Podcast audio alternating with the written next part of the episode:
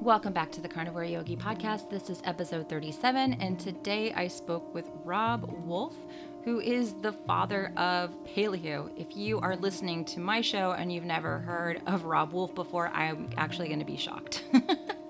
Um, but I was so excited to talk with Robb and just really pick his brain about some of the things that I've been seeing in the keto carnivore, low carb space over the last couple of years that just have me kind of scratching my head and just get his opinion on those things. We talked about everything from protein sparing modified fasting to the super high protein trend. We also spoke about do you need carbohydrates for your thyroid and just, you know, people that are putting out kind of crazy messaging right now that could end up being detrimental to people who actually just really need to hear a simple message. So I really valued everything that Robb has to say.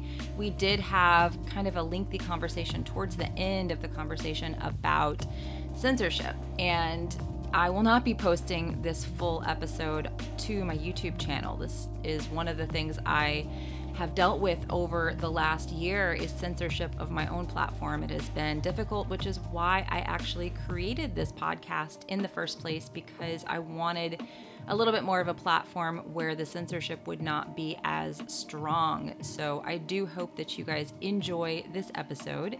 If you're not already following Robb, I will put all of his information in the information section in the show notes for you guys so you can follow him. And I'd like to thank Upgraded Formulas for sponsoring today's episode. I have an exclusive code for my podcast listeners.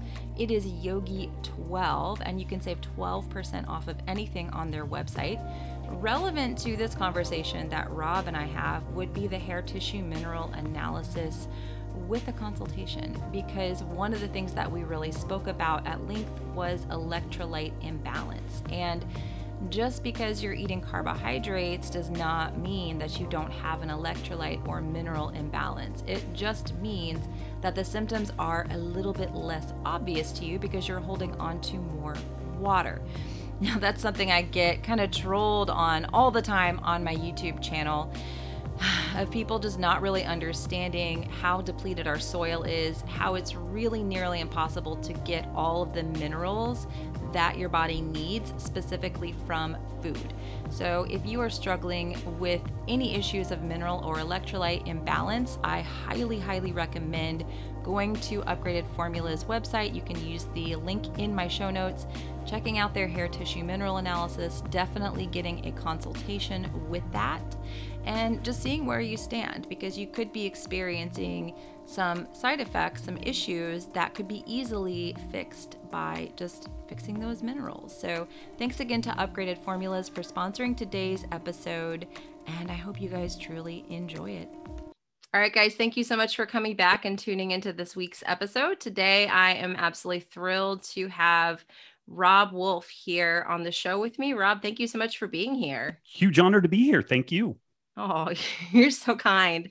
Um, I'm a big fan of followed your work for many years and uh, you know appreciate all the information you've put out in the past and continue to put out and i just love your your non-dogmatic approach to to health in general thank you it uh i it, it's funny it won't fill up your twitter and instagram profile as quickly as being a zealot but i mm-hmm. feel like it keeps me the other stuff just gets exhausting like trying to figure out the next better mousetrap and what hyperbole to one up whatever extremism somebody else has done. So so thank you. I really appreciate that. Yeah, and I feel like you know this year I've kind of been looking at. I said we'll talk about censorship a little bit later, but I've been like wondering why my profile and everything hasn't been growing as much, and I think it's because I kind of took a, a hard stop at the beginning of the year and said, "Here's some stuff going on in carnivore, keto and problems that we're having," and I've kind of been the one with a voice about let's talk about some of these problems that people are experiencing and i think that that kind of stopped my page from oh, growing very, so quickly. very unpopular, pointing out that carnivore and keto, although awesome interventions, may not be the sole intervention for everybody. That's very unpopular. Yeah. Yeah. yeah. yeah. So, so it hasn't been like the feel good carnivore page, but I think people at the end of the day, like I have with your work, appreciate when you spot something and say let's talk about this instead let's instead of like let's brush it under the rug and continue like kind of being like you said like a zealot let's have a conversation about it and see if we and, and i find uh, that if we start to have conversations about things more people come in more ideas come in and there are solutions and i still do eat a primarily carnivore diet even though i've had run into some things that just required some tweaking right? Right right? Yeah. Yeah yeah. You know and it, it's funny i i arrived at this in part due to experimenting with a vegan diet and getting very very sick from that. And there was a bunch of other stuff. I was in a graduate program. I was sleeping three hours a night. I lived in seattle and i hadn't seen the sun in three years. Vitamin d wasn't even on my my radar. I think the first time i got my vitamin d checked around that time it was 11 or something wow. like that. I mean it, it just so it, you know blaming it solely on a vegan diet is is disingenuous and dishonest but it clearly also wasn't serving me particularly well. But when I talked to the luminaries in the vegan scene at that time, they made that failure my fault, not a potential incompatibility with with the dietary approach that I, I was tinkering with and again like I, you can't find somebody more excited about carnivore and and keto and paleo than me but I also recognize that, God damn it, it, it just doesn't work exactly the way that we would like it to work for everybody. And that's not that person's fault. That is the limitation of the template that we have. But usually, shuffling that template to some degree, we can start making it work for the person. Maybe they need some starch, maybe they need some fruit, maybe they need to avoid dairy, you know. And I mean, um, religious wars are fought along each one of those lines instead of just trying to help people find what's going to work for them individually. Yeah yeah yeah i'm a big believer in just finding what works for you individually and i've had this year to really kind of work on my gut and then the vitamin d thing has been huge for me this year um, I, I, had like a level of like a 33 at the beginning of the summer and now it's up to a 60 oh nice uh, yeah i've dropped weight i've got a nice tan um, i've but i've changed a lot you know just my relationship with light it's not just laying out in the sun it's getting morning sunlight and yep reducing EMF. I mean, I was outside working on my laptop for about two hours before I finally came in the office to record. I haven't gotten my uh, nice.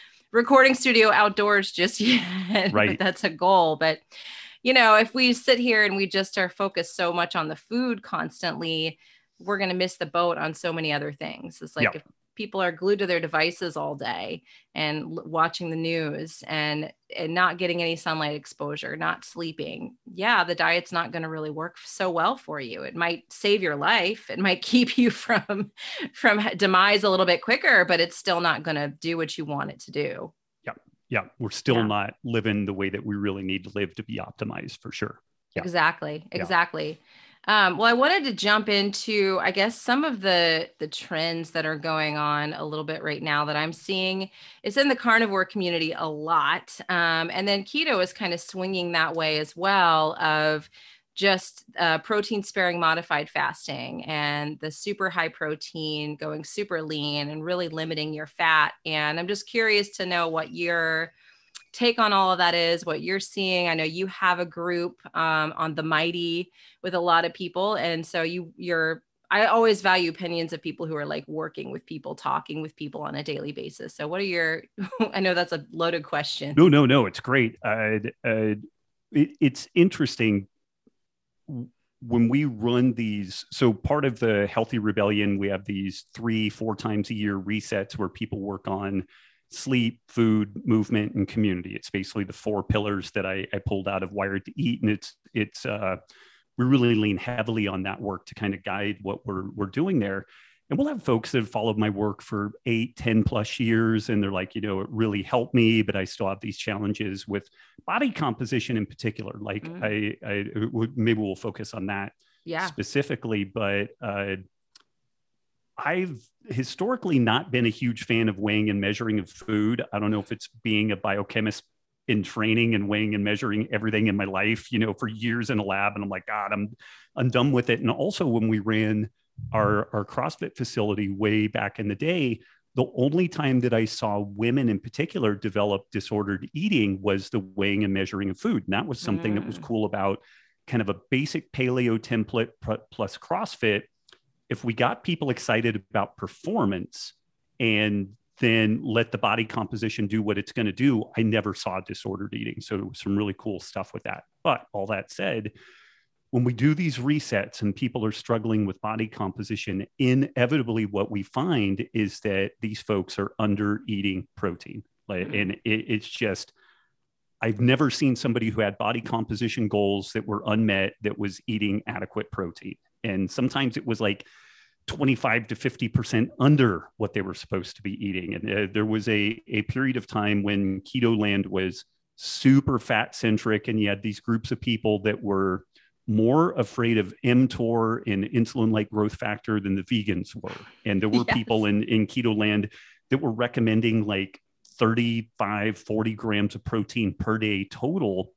And the funny thing about that, there's this crazy guy on the internet, Durianrider, who, who oh, recommends yeah. 30, 30 bananas a day. Right. The funny thing is, if you eat 30 bananas a day, a day, you get about 35 to 40 grams of protein. So the, the, the these keto folks were recommending something wow. that was as insane as a 30 banana a day diet, you know, and and I think that for some folks, you know, if they're shifting from a standard American diet and there's tons of processed uh, carbs, that might have been beneficial in the initial weeks, maybe even months. But then uh, over the course of time, they started noticing like GI problems and and loss of muscle mass and gaining body fat on a diet that ostensibly is supposed to be impossible to to gain body fat on although i am not.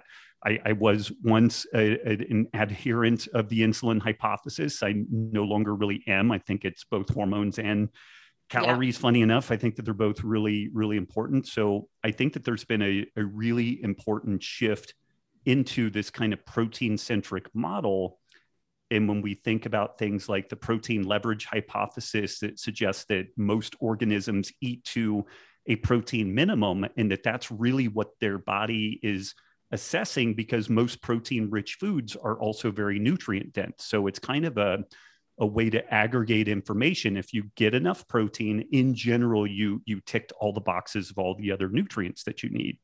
And then once the person eats adequate protein, they stop eating generally.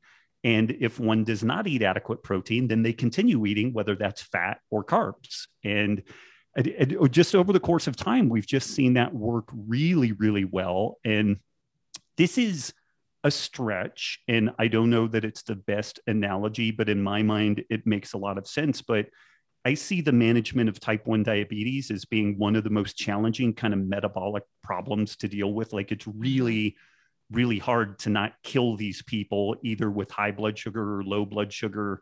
Standard of care management is kind of eat whatever carbs you want and then we'll cover it with insulin. And now most type 1 diabetics end up being type 2 diabetic also due to the type of care that they have.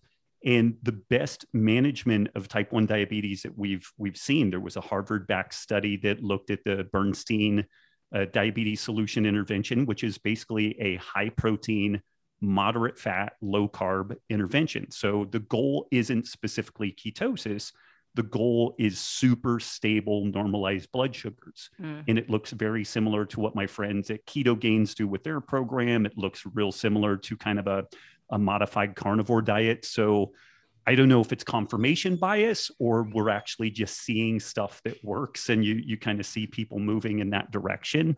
And I, I would be more concerned about folks doing these PSMFs and, and stuff like that, and maybe overdoing the protein. But we have a few, more than a few, actually, a good number of them, protein overfeeding studies where they tried to overfeed folks protein and people just can't do it long term. Like they just refuse to eat. They stop eating the protein. They kind of they bring their caloric load back down to normal levels. So I would be inclined to say that the protein could be driven overboard, similar to eat all the fat or, mm-hmm. or you know, eat all the carbs or whatnot.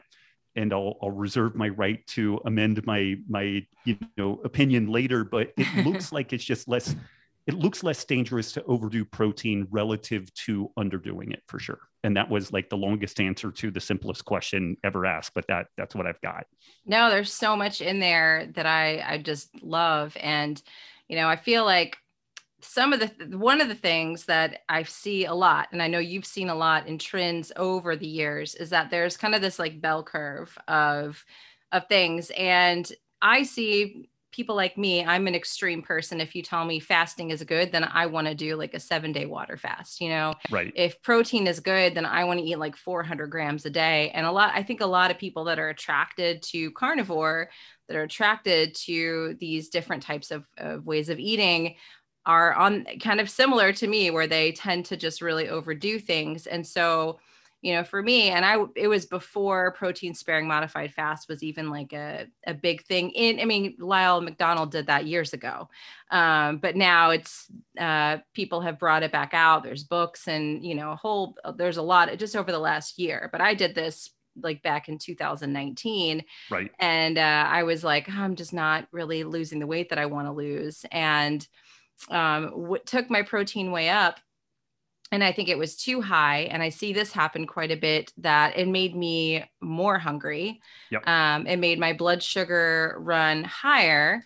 And then when I got lab work done, my um, bun creatinine ratio was showed that I was just severely dehydrated. And so it was in my G- EGFR, which is estimated, right? It was down to like a 69 or something like that. And I was like, crap, that's probably not good. Yeah. and so I wonder, you know, if there can't the the dark side a little bit of all this protein loading that was the dark side for me i wonder Yep. how common that is do you ever see that or do you do you think that that's becoming an issue It, it, it could in some folks, and it is worth mentioning as much as I'm I'm singing the virtues of like the the uh, the satiety, you know, benefits of of protein and the protein leverage hypothesis and all that type of stuff.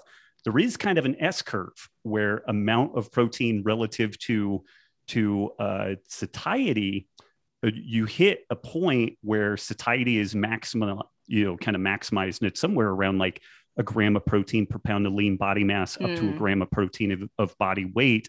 And then when you go beyond that, then it it profoundly stimulates appetite. And I think part of the mechanism there is that there is kind of a reality humans plateau out at somewhere between 30 and 40% of protein as a, a macronutrient. That's the most that they can really process. We need some carbs or some fat as a cofactor. If you get Right. much beyond that, uh, just because of the the nitrogen, um, you know, detox uh, uh, needs of the liver. And so, if we're really hammering protein and we go beyond that that level as a percentage of calories, and the person is already lean, so this is where somebody can be if they're significantly overweight, they could be on some sort of a, a PSMF for a long time because they can pull body fat to act as that right that cofactor to source metabolites. yeah Yep. Yeah. So it, it definitely could be over overdone. It, it definitely can be overdone. And and this is a, a very typical result is that people will find that they will overeat and then they end up with some, like some electrolyte imbalances and stuff like that because they've gone way above and beyond what a, a normal physiological intake should be for a protracted period of time. Yep. So you think like because I was definitely exceeding a you know a gram per pound of body weight, not even lean body mass, but a, a gram per pound of body weight. I was far exceeding that, and because I just thought, yeah, protein's good, lean is good. That's what I'm going for, and I think I was running, you know, just all the time in gluconeogenesis, just constantly. I didn't have carbs. I didn't have. I really didn't have enough fat to really Mhm. Fuel myself adequately. And yeah i ended up feeling bad and starting to have sleep problems and hormonal problems. And so i always like with all the stuff going on with like the super high protein i think there's definitely positive things about it. But then i remember kind of my experience with it and i'm like i'm i know there's so many people out there that are kind of extreme the way that i am and so i try to i'm like uh, i just kind of want to see how this is going to go for people i want people to be successful and and find what works best for them but i'm like yeah i'm hoping that it you know people can understand that there isn't all it's not all rainbows and butterflies if you just Right. keep doing one thing and keep doing it more and more Right. And, and it's a tough one when you're thinking about this from like a coaching perspective or even like pulling back like more of a public health recommendation. I would still say that by and large, people at a population level are under eating protein. Oh, and big this time. May be a major big time driver of like obesity writ large. but then how do you keep it it's almost uh, using a microscope and like dialing in versus pulling back like really really detailed versus big picture a big picture story is that people are probably under eating protein in general and dense you know nutrient dense protein sources in particular but then at an individual level we have folks like yourself and myself that will take things to you know the nth degree and then that ends up being a problem too i, I will say that i, I because of I, I have real nervousness around like uh, capacity issues within our healthcare system and stuff like yeah. that that I tend to say, well, I guess you got to break a few eggs to make an omelet. And so some of the extreme people that take this stuff too far, that's super unfortunate, but those aren't the folks you and I are not going to be the people that no. cripple Western healthcare systems due to no. diabetes, you know. So so it sucks, but I think that this is that other piece of this where we do need to be aware of it. People like you need to have this message out there so that the folks bouncing around, they're like, well, I'm eating all this protein and I'm having these problems. There needs to be a voice so that they can hear that, but it's almost like we have to kind of whisper that on the side yeah. so that we keep the the masses like they're not reading the eat lancet stuff that you should get like 14 grams oh. of protein per day and it, it you know e- even the the rebuttals about the eat lancet material at the world health organization level suggested that we will see wanton nutrient deficiencies because of the, the decrease in, in the already paltry amounts of animal protein and we will see enhanced obesity because people will eat more because of that protein leverage hypothesis. Yeah. Thing. So yeah, it, it but it's it's tough. You have to keep both of these truths in your head at the same time. They're not mutually exclusive, and it depends where where one is in that story that you have to apply this part of the story versus that part of the story. Yeah, I'm realizing that the more and more that I kind of hang that this community is small, but it seems really big when you're in the middle of it. You know, it seems right. like there's so many people when you're kind of in the middle of it because all day people are messaging me about carnivore or doing low carb keto and you know so you just kind of think well everyone is is like that but right. i mean all i have to do is go and spend time with my extended family and they i mean i might as well just be wearing a tinfoil hat when it comes to talking right. well i'm talking about i was going to say food but it's like talking about everything at this point in my life i just right. i'm like I'm not gonna, you yeah. know, yeah. yeah. So I I completely understand that, and I've talked with Dr. Ken Berry before, and you know what he what his message is because there was this whole thing about PUFAs last year. It's it's so funny how these controversies, like right now, it's like everyone's all piece, you know, protein sparing and high protein. Last year, everyone was flipping out about PUFAs. Don't eat um, pork don't eat oh pork. oh pork. my God. Don't eat pork and don't eat salmon and don't eat, you know. And so I had Dr. Berry on and we were talking a little bit before we did that interview last summer. And he's like, you know, my message, the people I'm talking to are the people of Walmart, you know, the people of the country who, like you were saying, are going to cripple the medical system. And you know we when we're kind of doing this like and there's more stuff you know like this infighting type of thing um, it's not helping to get that message out to more people. Um, and i do i do feel like sometimes it's like we we think that everyone is like us. We think everyone's in a healthy weight and has time to work out and looks at the sun and does all these things but the rest of the world has no clue at all. And so there's it's kind of this balancing game like you were saying kind of whispering it out to the people that need to hear it but it doesn't need to be kind of shouted out on the rooftops to the rest of the world because you know they're they're they're not even uh, you know open to hearing that meat is the most healthy thing you could be eating you know the most right. nutrient dense thing you could be eating yeah I, I did some interesting work for the chickasaw nation a couple of years ago and they had kind of a global um, health initiative that they wanted to roll out to all of their their tribe, all of their people, but they were really focusing heavily on their casino workers because mm. these folks get really, really sick. There's a lot of night oh, shift, oh, yeah. um, terrible, terrible food options. Uh, the circadian rhythm disruptions are really gnarly so I wrote a guide around that that was just super simple. Like it, it is more that kind of, you know, like I, I don't shop at Whole Foods, I shop at Walmart. And so, right. and, and I have three kids and I'm a single mom. And like, how do I navigate all this stuff? You know, and yeah. it, it was super simple. It was like focus on more protein when you're drinking a beverage make it coffee tea water ideally unsweetened if you do sweeten it use an artificial sweetener not yeah. not fructose and it, which you know and this is yeah. there's all these trigger things but they they rolled this out to their staff and they're like this was really simple and like they they checked metabolic markers on these folks at, at uh, three and six month intervals and people got healthier like they got markedly healthier you know drinking artificial sweetened colas instead of sugared colas and getting you, you know leaving one part of the bun off instead of eating the whole bun instead of doing fries doing a side salad you know there were just some some yeah. little things like that that they they did that had really really profound benefit but folks in our community would freak out they're like well they're drinking aspartame and mm-hmm. that's going to kill you and yeah.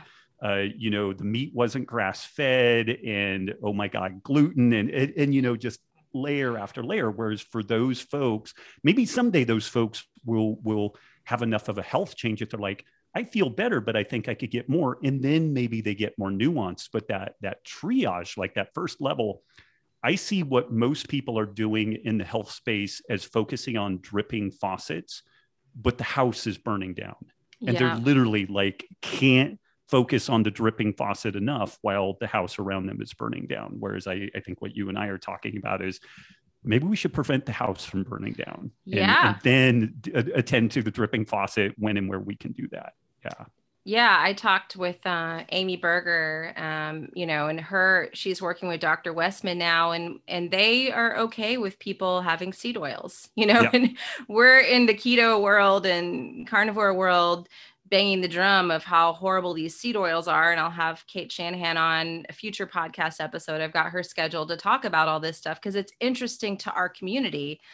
But it's like, it, you know, we would rather them just get off of the sugar, get off of the processed foods. And if they need to have some salad dressing with a little bit of seed oil in it to get them over to the other side, you know, they're okay with it. I read End Your Carb Confusion, their book uh, before I interviewed Amy, and I was like, interesting. And at first, of course, you know, I'm in my little bubble over here. I'm like, oh, but they're saying seed oils are okay. But now sitting back a little bit and having more of a global view, it's like, yeah, that's better than, you know, ice cream or a cola, right. or it's it, way better. Yeah. And, you know, as an aside, if there were one person that I know that I would elect as global leader to be in charge of everything, it'd be Amy Berger. Like, I, I, she's the only person I know who is sane enough and balanced enough and, and conscientious enough that she wouldn't fuck that job up. So, yeah. So Amy yeah. Berger for global leader. She would definitely have my vote. She yeah. she would. I really enjoyed talking with her. Just very just level headed. You know, her whole thing is keto without the crazy, and I think that that is it's needed. And you know, she isn't viral. She doesn't have a hundred thousand YouTube subscribers. She doesn't have the huge following, and um, it says you know it says a lot about her that she's not trying to do that. It's she just wants to truly help people and I feel like we need a little bit more of that, even though it's not glamorous, it's not popular, um, to have discussions that are going to help more people, you know? Yeah, well, I, I, mean, we we kind of open with this a little bit, but the the seed oil thing in in my mind, or the PUFA, you know, like don't eat pork because of PUFAs and everything. I see that as this revolving door of folks looking around and trying to figure out how do I distinguish myself from everybody yeah. else. So how do I how do I get that virality around my my my cause and doing super extreme positions on topics and this is what's so just screwed up about our our moment in history right now the facebook algorithms human nature just gravitates towards that extremism mm-hmm. the, this uh, certitude also people love certitude and yes. um and man, there's not a better way of screwing up a lot of people than throwing yeah. out these certitude and and you know these these taking these super nuanced spots and making them the the most important thing. You know, again, you have these most of of you, let's just talk about the United States. You know, you have so many of these people that are like split families. They're living paycheck to paycheck. They want to do better for themselves and their family, but they've you've only got so much bandwidth. Yes. Like uh, I, I, forget what the number is, but um, most people have made so many decisions by noon in their life, like major decisions, that they're done.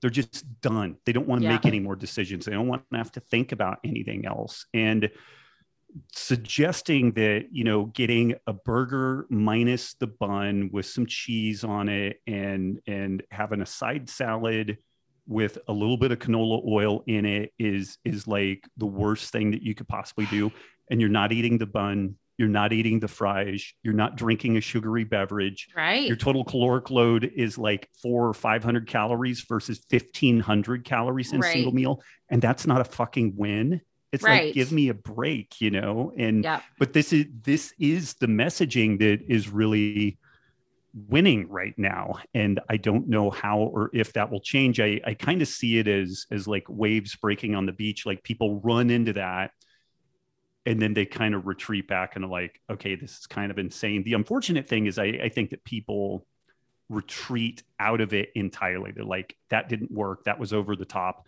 because they forget that there's this whole middle ground there, you know, yeah. within the, the success of keto and carnivore, there's this whole world of like low carb. Yeah, you know? exactly instead of eating 500 grams of carbs a day, maybe eat 100 or even 150, and that works right. great for you. And it's like awesome, but you don't fit into any camp. You're not yeah. any type of an extremist. Even eating that way daily among office workers, you wouldn't even really stand out other than like, oh, Charlie eats pretty well. You know, he's the weirdo yeah. that eats pretty well, but he's not keto. He's not carnivore. He's right. not any of the, you know, yeah. Yeah. that's been a tough thing for me this year because I did super strict carnivore for two years. And then this year I started kind of diving into microbiome and just curious like how much is my gut actually healed? Can I handle different things? And you know, started playing around with adding in like Brussels sprouts or asparagus or th- little things here and there. And I talked about it and I got all these people, well, I guess you're not carnivore yogi anymore. I guess you're going to have to change your name. And I'm like, do I? Because really, what I stand for, if you know me, if you follow me, is just challenging the norm. My whole thing is like, let's challenge the idea that you have to be a vegan to be a yoga teacher. Let's challenge, let's just like, that's what the name stands for. It's not so much about fitting into a diet camp. And if you want to do carnivore for 10, 12, 20 years, the rest of your life, cool. But most people don't. You know, most people aren't going to want to stay on a carnivore diet for the rest of their lives. I like to have a salad if I'm going out to a nice steak restaurant. That's a treat right. to me. And that may sound like, you know, blasphemy to some of the carnivore people. But I do enjoy a nice restaurant salad. It's probably got seed oils in it now that I think about it. It's delicious at a nice steakhouse. Um, but it's not the norm for me. But if I want to do that, I'll do that. And I will be honest with people that follow me that my gut has healed. I've done a lot of to work on it. And now I can tolerate some things, but that doesn't make it like my lifestyle unhealthy. It doesn't make right. me less of a carnivore less you know it, it's it's just crazy how we've kind of turned into vegans a little bit. It's embarrassing and at the early iterations of carnivore i would frequently admonish people. I'm like hey let's just not take this to a spot where we look crazier than the raw vegans. And, yeah. and we've done that. In it's there. yeah, it's there. Yeah. We yeah. have arrived. Yeah. yeah. Yeah. Yeah. And I actually wanted to ask you kind of I hope you guys are enjoying today's episode with Robb Wolf as much as I did recording it. He is just such a delightful person and so insightful and so wise. So I am so excited for this episode and hope that you are enjoying it. Which is a quick little reminder that if you are enjoying this episode, please head on over to Apple. You can leave me up to a five star review. It helps get this podcast out to more people. As I mentioned in the beginning of this podcast, I have absolutely been experiencing some censorship on my own platform. That's why I created this podcast to begin with. So, if you want to support it, the best thing you can do is head on over to Apple, leave me that review again up to five stars. And thanks again to Upgraded Formulas for sponsoring today's episode. As I mentioned in the beginning of the episode, their hair tissue mineral analysis with a consultation is something that I personally do every 90 days even if I'm not having a ton of symptoms, just because I want to make sure that my minerals are absolutely optimized. These things help to run your metabolism, all of your energy in the body. We are electric beings. And so keeping electrolytes in balance is absolutely crucial, absolutely vital. And I am obsessed with their magnesium. The upgraded magnesium is the best absorbed magnesium I have ever taken in my life. And I like to keep checking to make sure I'm not taking too much of it because I don't want to give it up. So every time I've done a hair tissue mineral analysis, I'm not overdoing the magnesium. I still need it. And so I'm grateful for that test because I just love their magnesium. So if you're looking for a good magnesium supplement, do check out the upgraded formulas magnesium. You can use my code YOGI12 for anything on the upgraded formulas website.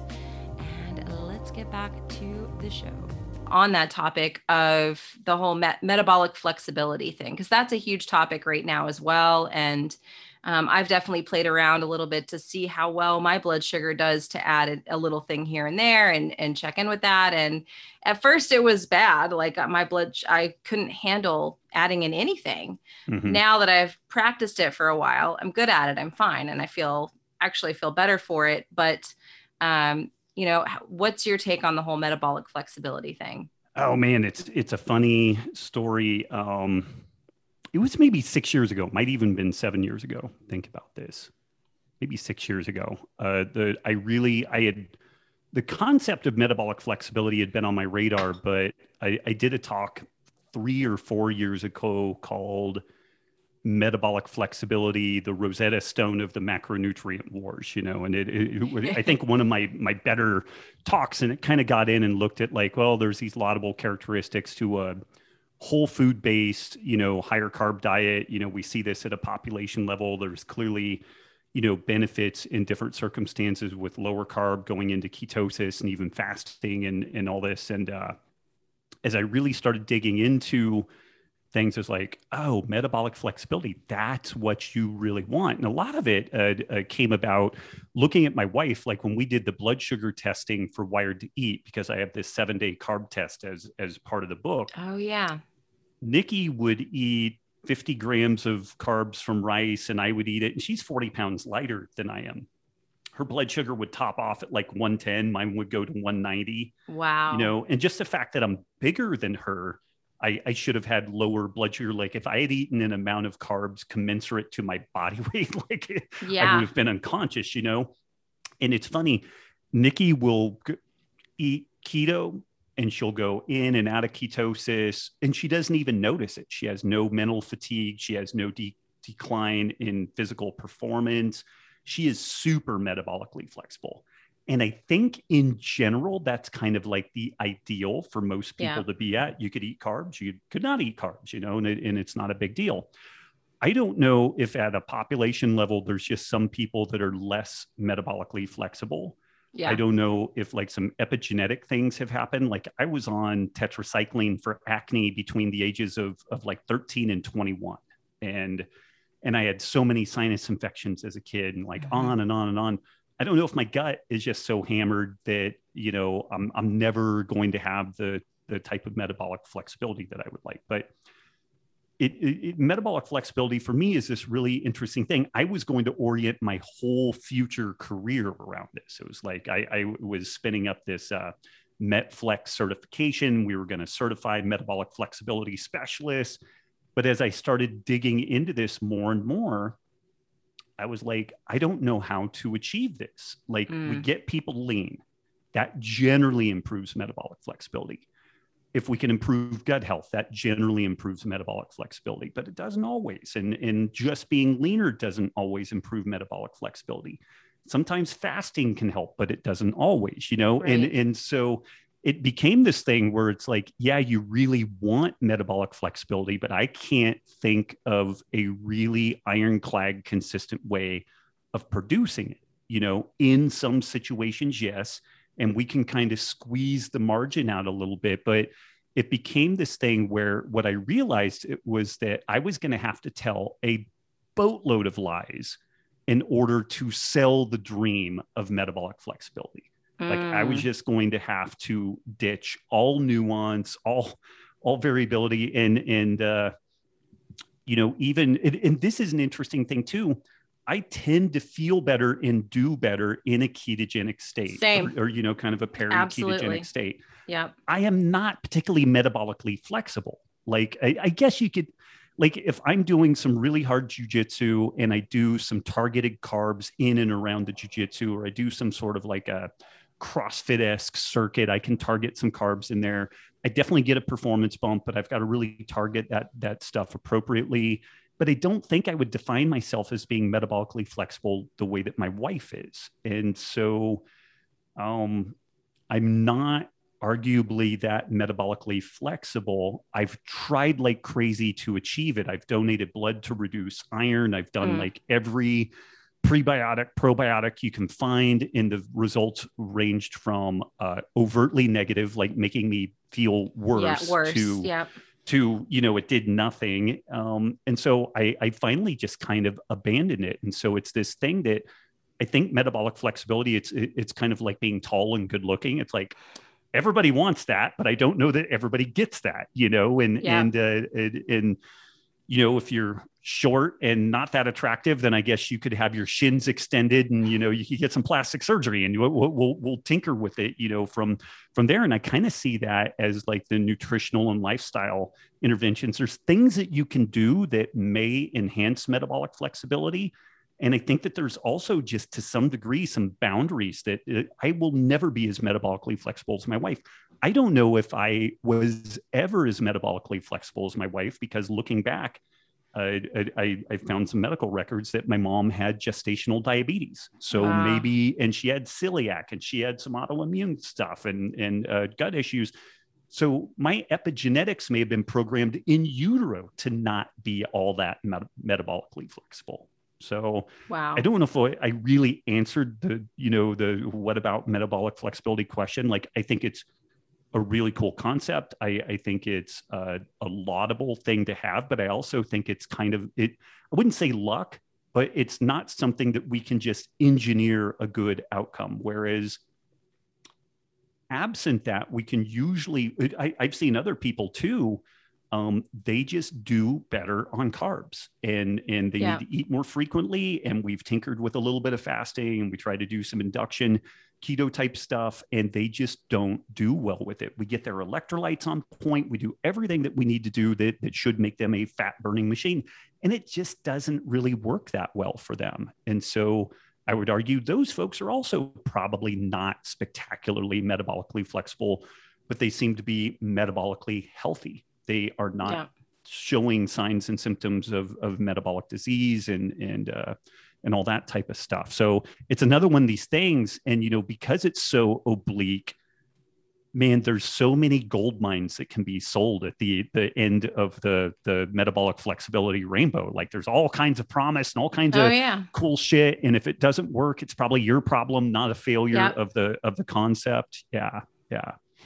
Yeah, it's one of these things I feel like that there's a lot of pressure kind of coming out for people to, hey, you're not metabolically flexible because you haven't cheated on keto or haven't gone off of, you know, whatever. You haven't gone off low carb in years. And so this is a failing of yours and you need to start working on this. And I think that that could be beneficial for some people perhaps, but then there's other people that you know perhaps eating sugar eating carbohydrates that could cause them to revisit old eating disorders and mm-hmm. and binging you know binge eating behavior and so the whole topic of metabolic flexibility it's definitely fascinating to me to understand kind of how it works and you know but i think that the pressure coming out like it's the people that are against low carb and keto and carnivore that are really right. really banging the drum loudly and saying, well, you guys would fail a glucose tolerance test. Um, and that's not good.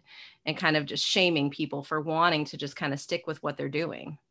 Yeah. And I mean, uh, uh, the flip side of that is uh, there are a lot of people uh, that are higher carb that would fail a, a lipid clearing tolerance test where you feed them a high fat diet and they don't clear lipids uh, efficiently, you know, and this is again where I think that you have some people like my wife that are really like tri-fuel engines. Like you throw anything into them and they it, it just comes out as energy and and not a lot of uh, you know side issues with that. Um, not all hunter gatherers or pre-industrial people had great glucose tolerance tests. The people that ate a higher carb diet habitually typically had fantastic oral glucose tolerance tests.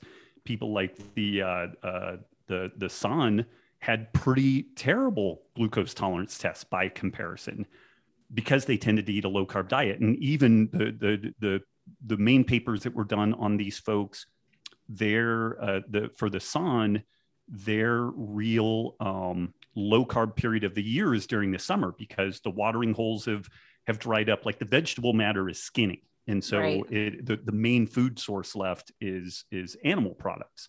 So they tend to be much more in kind of a quasi keto or, you know, more carnivore centric period. And that is when the, these tests were performed on these folks. So um, they were in a period of time where they were eating comparatively little carbohydrate. And so, of course, they're going to fail an oral glucose tolerance test. Um, uh, there's a great uh, Lily Nichols uh, mm-hmm. is a, a, really wonderful person. Um, uh, pregnancy with whole foods, gestational diabetes with whole foods.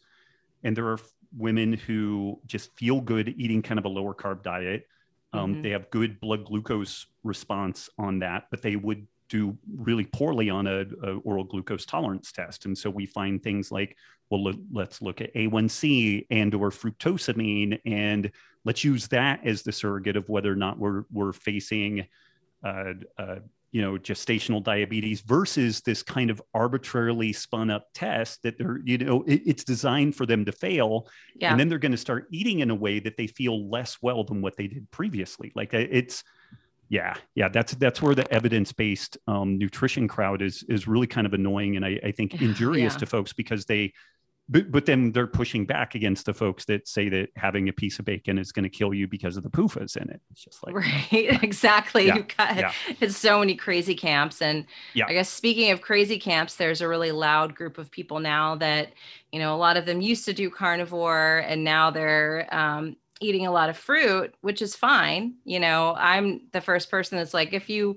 can tolerate fruit if it works for you cool go for it. If you're you know super active go for it. But they're basically saying if you don't eat fruit if you don't eat sugar their whole thing is the glucose the sugar um, and just do carnivore that you're going to wreck your thyroid um, it's going to just basically like deteriorate your health. But their big thing is like you're going to just completely decimate your thyroid if you don't eat sugar as part of a regular part of your carnivore diet. And uh, yeah, it's been there. I've stayed out of it. I've just been kind of watching, you know, but um, it's there have been a lot of uh, a lot of fighting going on in the community lately about that. I'm curious your thoughts on the whole thing. Yeah, it you know during the summer I definitely eat and seem to tolerate more fruit. Yeah. I have to be kind of careful what I do. Um, melons and citrus tend to be the things I do best on. Some berries I do okay.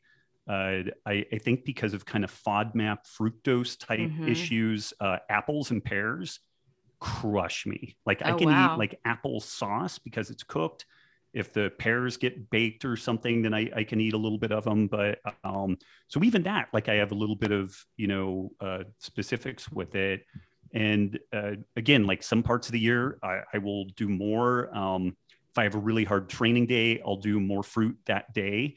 But the interesting thing is, I can't really do it serially. I can't do it day after day. So I'll have kind of a higher carb day, and then I'll kind of taper it back down. And then I have a hard training day and I'll, I'll, taper things back down. And on that thyroid front, I really think a lot of what folks see there, whether it's it's keto or carnivore, is that folks aren't getting enough sodium in their diet. And mm-hmm. and when we have this very low insulin load environment, I don't I don't know that the fruit, the sugar specifically, is fixing the problem. I think the fruit, sugar, and insulin is causing the body to retain enough sodium so that we're not seeing that antagonistic action of cortisol against the thyroid, preventing the conversion of, of uh, T3, uh, T4 into T3 and, and getting reverse T3 building up and whatnot. Um, everything that I see there, people will say, well, that's a carb problem, but you could equally make the case it's an inadequate sodium problem. And one of the primary effects of eating more carbs is that we retain more sodium. So I would make the case that if, at a minimum, if folks are eating a very low carb diet of whatever flavor, they got to be getting at least five grams of sodium per day from from dietary and, and other sources. And then I I don't see those same types of problems popping up. And I would lean heavily just on what I see out of the Ketogains community because they have tens of thousands of people going through their program, just enormous throughput. Their main demographic is is comprised of females 35 to 60 so like if you were going to see hormonal dysregulation oh, thyroid issues that is the demo. Like that yeah, is the demo. 100% but they you just don't see that because they pay as much neurotic attention to the uh, sodium and electrolyte intake as they do protein carbs fat. And mm-hmm. that that was part of the reason why i really glommed onto those guys because i saw them doing some work that was really really really different. So i would make the case that uh, while people are doing these pissing matches back and forth about carbs no carbs all that type of stuff that they would be better served really making sure that they get their electrolytes on point yeah, I completely agree. And, you know, I have people that message me constantly about poor sleep and hair falling out and things like that. And I'm like, well, a few things. Are you eating enough? Are you over exercising? Are you over fasting? Or you just maybe need to put fasting on the back burner? But how are you, what are you doing for electrolytes? You know? Right. And most of the time, I would say nine times out of 10, those people say, I'm just salting my food to taste. Yeah. And it's I'm not like, remotely enough. Oh, yeah, yeah you got to do a lot more than that. And yeah. that was definitely a problem for me. I think even with just doing super high protein, it accelerated the dehydration. But I was extremely dehydrated um, just after just salting my food to taste for a year straight. And that was the only thing I did for electrolytes. Yeah. Um, so, yeah, that's, I agree with you completely. Well, I had 20 years of dealing with inadequate salt, so you you got off easy. so, yeah. well, I feel like there's so much information out there now.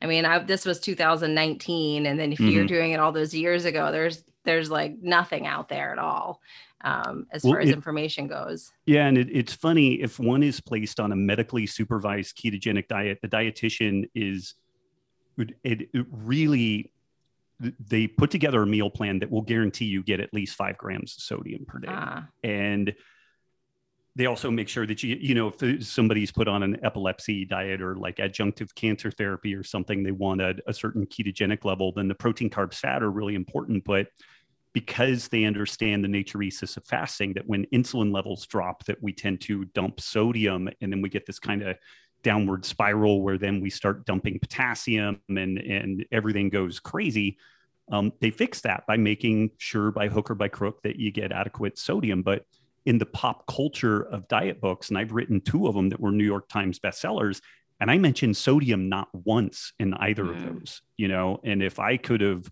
been aware of this in the early 2000s like one, my health would have been far better. My experience of life would have been far better. And I would have been in a position to help a hell of a lot more people versus waiting till 2016 ish and, and having sodium really get on my radar. Yeah. Yeah. And it's in the presence of low insulin that we really need to be cognizant of the sodium intake, right? Yeah, more so. But, you know, it's, it's interesting even uh, you know just uh, high motor athletes like the american council of sports medicine they make the case that people who are training hard in hot or humid environments at altitude should be consuming uh, seven to 10 grams of wow. sodium per day. And that's within the framework that they're assuming these people are eating 600 grams of carbs per day. Wow. So it really, it, you know, it juxtaposes there possibly how far off we are on these these uh, kind of electrolyte recommendations and people will go down the rabbit hole and say well how did people get that much you know out of like an ancestral diet and there's i have different thoughts on that and, and a lot of it boils down to i think people drink fewer fluids in an yeah. ancestral environment like they don't have one of yeah, one of these that you know that they're they're right, just chugging because, on right yeah I think that that's a piece of it. And then on the exercise side, even though what we understand from hunter gatherer activity levels, they were active, but they didn't look remotely like a hard training athlete. Like they, mm. it, it, and a lot of people, that's their outlet, that's their joy, that's great. But if you're going to push things above kind of super physiological levels, above what ancestral norms are kind of expecting, then we're going to have to buffer that with with more electrolytes or different types of fueling and whatnot. Yeah, I completely agree. It's uh my husband actually was sick.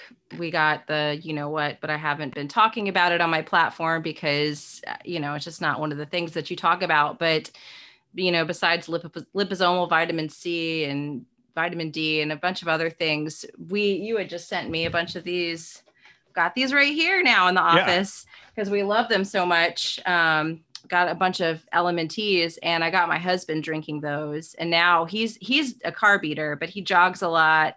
He's real tall, he's real in shape. He's probably in ketosis half the time and he's just mm-hmm. he can eat, you know, food and it just kind of melts off of him. I'm the I'm the opposite. I'm the complete opposite, but he's he's like order some more of those and so we've got boxes now of the LMNT um, and he loves them and like he's a complete carb eater uh, most of my meals are pretty low carb but he's drinking his smoothies for breakfast, even though right. I'm completely against that. Um, yeah. yeah. So I think that there's benefit in that for for everyone, and we're in Georgia too, so it's pretty. So it's hot, hot, and humid. Yeah, and, hot and yeah. humid here. Yeah. yeah, it's like a swamp. Yeah. Yes, it is. yeah. awesome. Well, I wanted to touch just on one more point, uh, and it might be a little bit of a rabbit hole, but just the information that we have access to now. And I know you have personal experience with this in, in your business, but it just seems like the messaging out there keeps getting louder and louder, and the truth get, keeps getting harder and harder to find. Um, and I wanted to talk a little bit about censorship and just your, I know that's like opening up a Pandora's box, but just yep. your thoughts on that, you know, maybe as it relates to a lot of the stuff we've talked about today. Well, you know, the I think the most ironic feature of that could be encapsulated in us talking about censorship could get us deplatformed. Right. yeah, that's true. you know, I mean, it, yeah. It, it's so, it, you know, I, uh, I don't know if I could say anything else, you know, more, more possibly insightful than that. Although, although, um, uh, uh, man, uh, where do you even dig into that? So I don't want to couch this as a woe is me, but it, it, it there's a little woe is me uh, piece to this, but about three years ago, uh, so my robbwolf.com website has been around since 2009, I want to say 2009, 2010, maybe a little before that. Uh, not the biggest website on the world in the world, but you know, it had amazing link backs and like we had a really phenomenal Google uh, standing. Uh, we had this product called the Keto Masterclass, which is, uh, you know, it, it, I really tried to teach people everything I knew about ketosis. And fortunately, at that point, I did had learned about electrolytes from Tyler and Luis over at Ketogain. So it, this really phenomenal uh, uh, keto immersion program. And we were selling that through like Google ads and on Facebook, and it was doing quite well. And the feedback we had was amazing. We just had amazing success stories. And then one day we we woke up and I had a text message from Mark Sisson and Chris Kresser, and they're like, "Hey, have you checked your site traffic?" And I, I rarely check my site traffic. I'm not one of these metric driven yeah. people where like I'm checking how many people have followed me or how many people like this or you know whatever. And and uh, my site traffic, uh, my organic site traffic had dropped 97 percent over. Wow. And over the course of time, selling this keto masterclass on Facebook had gotten harder and harder. Like the the trick with stuff like that, you got to spend, you know, if you spend a dollar in advertising, you got it's something more than a dollar back to make it worthwhile. Yeah. And over the course of time, it had just gotten harder and harder and harder to sell this thing. And although there is a life cycle on all products online, like we had not been out that long with it. Keto was really at this really high inflection point. It was just really weird it was maybe like three, five days later that uh, some folks did a a uh, some blog posts and some news pieces about this Google Owl update, and it basically there were about thirty or forty uh, people in the kind of low carb ancestral health space that they had basically been deplatformed effectively. Wow. What Google had done is gone in and and stripped out the organic link backs to different topics. So like there's a, a movie called What the Health. It's a vegan yeah. Oh, documentary oh, yeah. film. And if you put in what the health originally, you would see typically a you know the website link, maybe a, one or two other links, but then I had a review of the movie where I literally went minute by minute, second by second. Here's what they said. Here's what the claim is. And I, I put 90 hours of work in. I remember reading that when yeah. I saw that documentary. Yeah.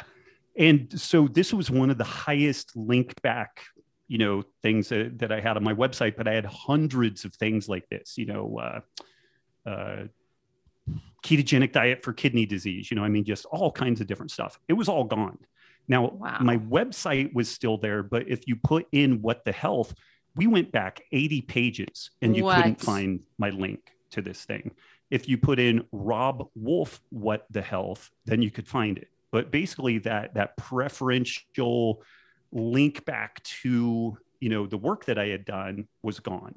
Wow. now the people that were de- it, it, I'm going to call it deplatform because I mean if people can't find your shit, it's kind of the yeah, same as just making exactly. it go away. So so for ease of of description, you know, we'll just say deplatform. There were some people like Sayer Ji and and uh, Dr. Mercola who were controversial. Like yeah. they have some really hard stances on things like uh, uh, vaccines and, mm-hmm. and different stuff. So there's some Venn diagram overlap. They're fans of low carb diets, but unlike me, like I'm actually the the crazy guy that is not really concerned about EMF exposure in general. Like I, yeah. I did a piece on on 5G and potential health effects, and people hated me for it, but I've I've had a one thousand dollar offer for somebody to go through the physics that I laid out and explain how I, I got it wrong, and nobody's been able to do that. They just say wow. I'm an asshole and that I'm a, a shill for for like big cell phone for Bluetooth headphones. My, yeah, yeah. like I, I still pay my own cell phone bill. Like Verizon didn't kick me down anything free on that, but so there were people that were deplatformed that many people would say, well, they needed to be deplatformed. It's unfortunate you did, yeah. Robb, but those guys are jerks and they're causing all this problem.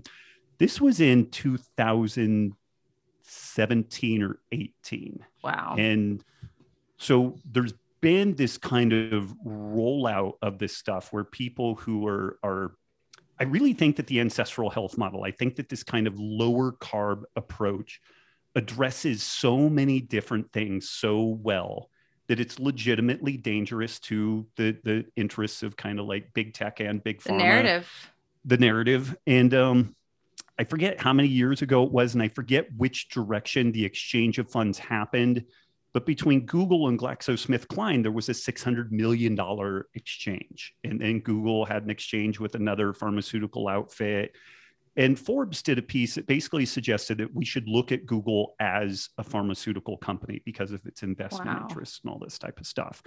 And you know, there there've been there's not a lot of like uh, uh, rays of hope in this kind of health and dietary story, but for the first time in something like 30 years, like sugary beverage consumption had decreased. You know, wow. that Coca Cola was experiencing, you know, a downtick in sales and stuff like that. And so I think this kind of uh, breakfast cereal was was on like the lowest trend that it had been in in ages, and uh, so I think that these low carb ancestral health type messages were really starting to get some some traction. And what's interesting about these social networks even though they've been really corrupted and can be very very broken people can compare notes at a shockingly rapid pace. It's like hey i did this and you know, well, I, I want to try this, and we can compare notes, and it, it, it happens so much faster than like peer-reviewed literature or or you know position papers from the uh, U.S. Department of Agriculture or Food and Drug Administration. And I, I, guess that that could happen for both the good and the ill. But I really think that it, this goes back to that that point uh, very early in our conversation about can, can some people eat too much protein? Yes. Right is that the group of people we need to really worry about? Not really you know not not really at the end of the day. So i think that this censorship stuff really is an outgrowth and that you know a conspiracy theory whatever but um I think that we were in a position to really start bootstrapping our own health and circumvent the, the dominant narrative. Like, I don't need Tufts nutrition anymore to tell me anything because they're they're suspect and the information they put out doesn't comport with what what we're seeing. And they they never mention any of the studies that I I want to you know talk about. And so I I think that through social media again as as poisonous and and bad as it had has become it was also an amazing opportunity to just kind of circumvent the dominant paradigms on a lot of different levels. And so that stuff is getting crushed. And some people are super excited about the notion that uh, uh, you know, some people like uh, Joe Mercola are yeah. are being censored because well, he was an anti-vaxxer and he was this right. and he was that, and, and I, am part of a, uh, I guess, kind of a professional group where practitioners and doctors that are in this low carb ancestral health scene. There's a couple of hundred of them in this email list, and there were people in there that were making the case that Mercola was terrible because of his anti-vaccine and all this type of stuff. And I just threw out there, I'm like, how many of you wrote rebuttal pieces about this? How many of you did anything to try to set this record straight? And I'm right. like, I'll, I'll tell you because I just searched and there's nothing. You did nothing. You're just bitching about bad information and you did nothing to try to put it right. Right. You know, when this What the Health piece came out, I wasn't excited about doing that, but in this same low carb network, like the basically, you know, Sisson Kresser, like when things like this pop up, there's basically like a rock, paper, scissors, and I lost that one. And so I was tasked with basically doing this, you know? And so yeah. 90, 90 hours of my life later, I, I had this thing that I put out. But that, in my opinion, is how you address shitty information. You put yeah. out better information, you put out better solutions and then we push like hell to help people achieve success with that. And that seems much more safe much more honest uh, much more reasonable. But uh, you know when you when you dovetail where we are now and diana rodgers and i experienced this releasing um, sacred cow we focused on the environmental ethical and health considerations of a meat inclusive food system our initial draft was 600 pages it got whittled down to 300 pages and it was still like it's it's a lot of information. And some people in the the like regenerative ag scene absolutely crucified us particularly diana because we didn't in sufficient depth cover the shortcomings of bipoc represented people in the the regenerative ag scene. And we're like let's do that in book two why don't you guys help us with that? Right. And instead of being excited about that, they nailed us to the wall for not covering every pet topic that they have, which is just impossible. You can't, you can't you, do it. Yeah, you can't do it. And so we experienced a significant amount of censorship and kind of threatened deplatforming around that. But it, it, and my point to, to this is that climate change has now been woven into food policy, has been woven into yeah. the, the social justice topics in such a way that now if you have benefited if if you individually or listeners have benefited from a meat inclusive food you know experience you are also going to have to fight the topics of climate change and social justice and you yeah. will probably face censorship or deplatforming in the process of, of trying to form some some even just have a discussion around it yeah and this is the super dangerous slippery slope of censorship that something that seems kind of good today will come back and will consume you later and i mean this has been done throughout history so many different times in so many yeah different ways. Um, and I think I'm just kind of rambling now, but I mean, I, I think that the censorship topic is shockingly dangerous. I think it is really underappreciated. I, I'm stunned by the folks who are okay with it because they have a pet topic or a, a, a pet person that they don't like. Right. So like 30, like 30 bananas. Trump getting thrown off Twitter. Yeah. Who, you know, prime whoever. example. So, so there's a lot of these raw vegan folks that I think are just assholes. They're kind of terrible yeah. people. And I think their, their information is terrible.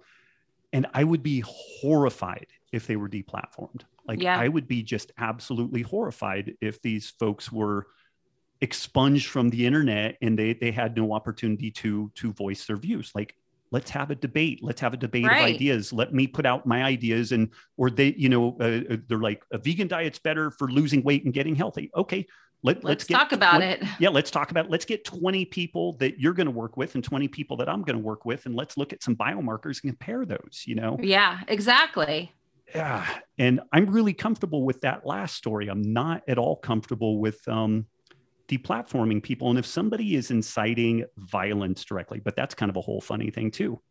Silence is now violence. So like Right. you're, you're you know you're you're trapped in this thing. So if you say or don't say things, and this is the stuff that I think folks di- dismiss or underappreciate, or they're smart enough to recognize that if they push back against it, they're going to get their heads lopped off. You Yeah. know, they work for some company somewhere, and if they say anything, then people will mob tackle them and tell their employer that they're racist or it or yeah. climate change deniers or whatever the thing is. But this stuff has been woven together in such a an interesting way that uh, it i think it's just super dangerous. And it will end up limiting progress. It will end up limiting innovation.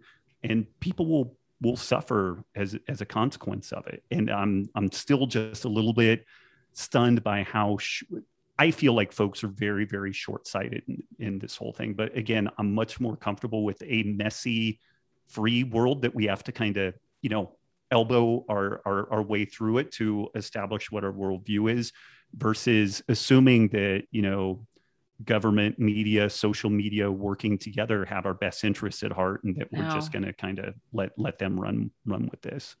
Yeah, it's so shocking to me how I've seen, you know, so many mm-hmm. people that are it, yoga people. I just, I was having a conversation with a friend of mine this morning. He owns a yoga studio. We've been friends for years and years and practiced together for over a decade. And we were just both like, I really can't stand yoga people because there's been this big divide now because of the pandemic.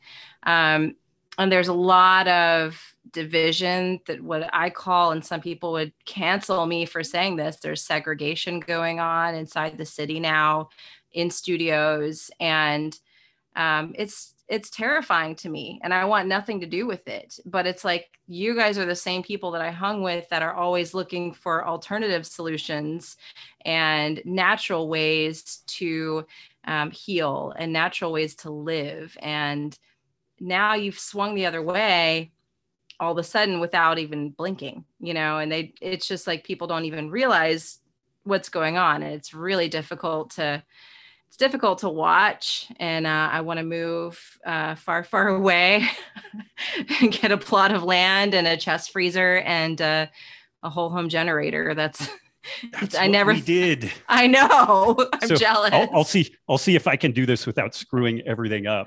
yeah There's my Generac generator right outside my office window. amazing So yeah, I'm I'm pretty much assuming that everything is going to go horribly, horribly sideways, and that's pretty much the contingency planning that I'm doing. So. Yeah i mean i always wanted to live in the city. I grew up in the city. I loved being around culture and arts and now i'm like get me out of here please. Like a friend of mine just bought a plot of land two hours south of here. She's starting a homestead.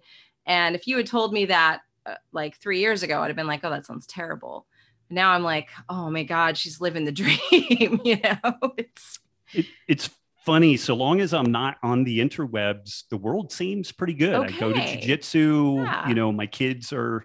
We homeschool our kids. They Yeah. they they do jujitsu and swimming and horseback riding, and we're very very fortunate to be able to do all that stuff. But the world doesn't seem to be filled with horrible, terrible people for the most part. But we live in a pretty rural area, um, and it, it, it there's just yeah yeah it's different. It's Yeah. different. But I I I fear for our children. I'll, Yeah. I'll be completely honest about that. Yeah i do what's your biggest fear for our children that the the f- basic freedoms you know Yeah. will will ero- it, and really i- i- I- I- it feels like a divide and conquer thing like it feels Yeah. like we're just trying to be fractionated in such a way that um it, it's reasonable to hate everybody and everything because everybody is somehow because they think fault. differently than you or yeah I have good good friends. I don't want to drag this out too much, but um, I, I had a dear friend that uh, I lived with. He and his family for the better part of a year. They they escaped Cambodia under the Khmer Mm. Rouge, and they were pretty wealthy there. They were pretty well, you know, kind of high up the social pecking order, but every couple of days they would wake up and somebody in their community, the family was gone. Like the wow. Khmer Rouge would show up in the middle of the night and collect the family, and they were never seen again. And those folks had a harrowing story of escaping out of Cambodia, being in in concentration camps on the the Thai Cambodian border, eventually making it to the United States. But what he related, even though in Cambodia it's kind of pretty culturally and ethnically homogenized, there's still some differences. People in the South look a little bit different than people in the North, who typically have a little more Chinese heritage and stuff like that but by and large, folks were kind of the same. I mean, it, it, again, there's always kind of social differences, you know, class rankings and stuff like that. But these absolutely what had been previously um, trivial distinctions between people were spun up by the government and and their media in such a way that people felt completely comfortable with murdering a whole family and, wow. and millions of people. You know, the Cambodian Holocaust is something that that really gets virtually no airplay. No airtime, yeah. It's like three or four million people there, and it was their their own. And it wasn't a religious difference. It wasn't this or that, but they to to really consolidate power. The the communist regime spun up these these totally arbitrary distinctions, and and uh, this is a really interesting story when you look at how. Uh, Serbia, Yugoslavia came apart because the, again, these were folks that there were religious differences there, but like uh, Christians, Muslims, uh, uh, uh some subsects within that, they had lived among each other for generations, sometimes intermarrying and, and really not a lot of drama. And then when this uh, kind of totalitarian government came in, they fostered such hatred among these different groups that had never existed before. Like all these grievances became the kind of the letter of the day and the thing that you had to focus on. And, and lots and lots of people died. And uh, and I learned a ton about that from a, a guy, Faisal Boric, who's a physician in Yugoslavia, made it to the United States, and uh, his English was not – quite good enough to ever manage to pass the medical boards here. Mm. So he mm. was working as a lab technician. Like this guy's like this decorated physician in Yugoslavia. And because his English was just a little bit off, he couldn't quite, you know, get over the hump to get his medical degree. And so he was working in a goddamn lab, you know. Wow. But we had a lot of time to talk about this stuff and it was horrifying. So I've had two kind of direct real world experience talking to people who who lived through this and who fled and now there's nowhere to run like there mm. you know there, there, was always at least somewhere to run to try to avoid this but because of the pandemic and how all this stuff has really been woven together there's there's nowhere to go so that is the thing that i'm really really concerned about that the world that my kids will grow up in will be one of just identity politics and and that the the merits of the individual are lost on like race gender you know right. all all these other things whether or not you wear a mask or don't virtue wear a mask Virtue signaling like yeah yeah the virtue absolutely yeah. Oh, yeah, that's a lot. That's a lot. Heavy and if there. you want to delete all of that and just trim it, I, I, would not blame you. Um, if you keep it, that's fine too. I think we've reached a high watermark where people yeah. need to at least start talking about this stuff, if nothing else, so that when we look back in history, it's like, well those people tried to they were having conversations yeah. it's a conversation and you know a lot of my stuff I don't put out on my platform because of fear of censorship. There's a lot. I think that, that what I eat is the least interesting thing about me, honestly. The least right. interesting thing about me, but it's the thing that it has gotten me an audience and has people listening now. Um, and how I go and talk about these other things in my life and views that I have is just a delicate thing because of the whole censorship topic. It's like I could lose everything if I have conversations like this, but I don't feel like that was so far out there that we need Too to crazy. delete her. Okay. okay. yeah. I will leave it up to your judgment. yeah, I, yeah. I think we're good. But um yeah, I, I really appreciate you coming on and chatting with me today. I feel like we could probably t- talk another another long while here, but we both have other things to attend to and so I thank you so much for your time today. Where can people find you if they want to work with you or join your Healthy Rebellion group? What's the best way to do that? Yeah, uh, robbwolf.com is probably the main spot. You can track down links to the Healthy Rebellion. I do a lot of writing and work for LMNT, and that's drinklmnt.com. Uh, and really honored to be on your show and really appreciate the work you're doing. Uh, the you, people like you, Amy Berger, we we may not have the largest followings, but what I've found, it, so here's a great uh, uh, story. There was a gal on Instagram that had um, 2.8 million followers or something. Wow. Beautiful gal. She's a model and everything, like very, very gorgeous. And uh, she spun up a T-shirt that she wanted to sell, and she she couldn't sell 30 T-shirts. Wow. And so they made this point that you know really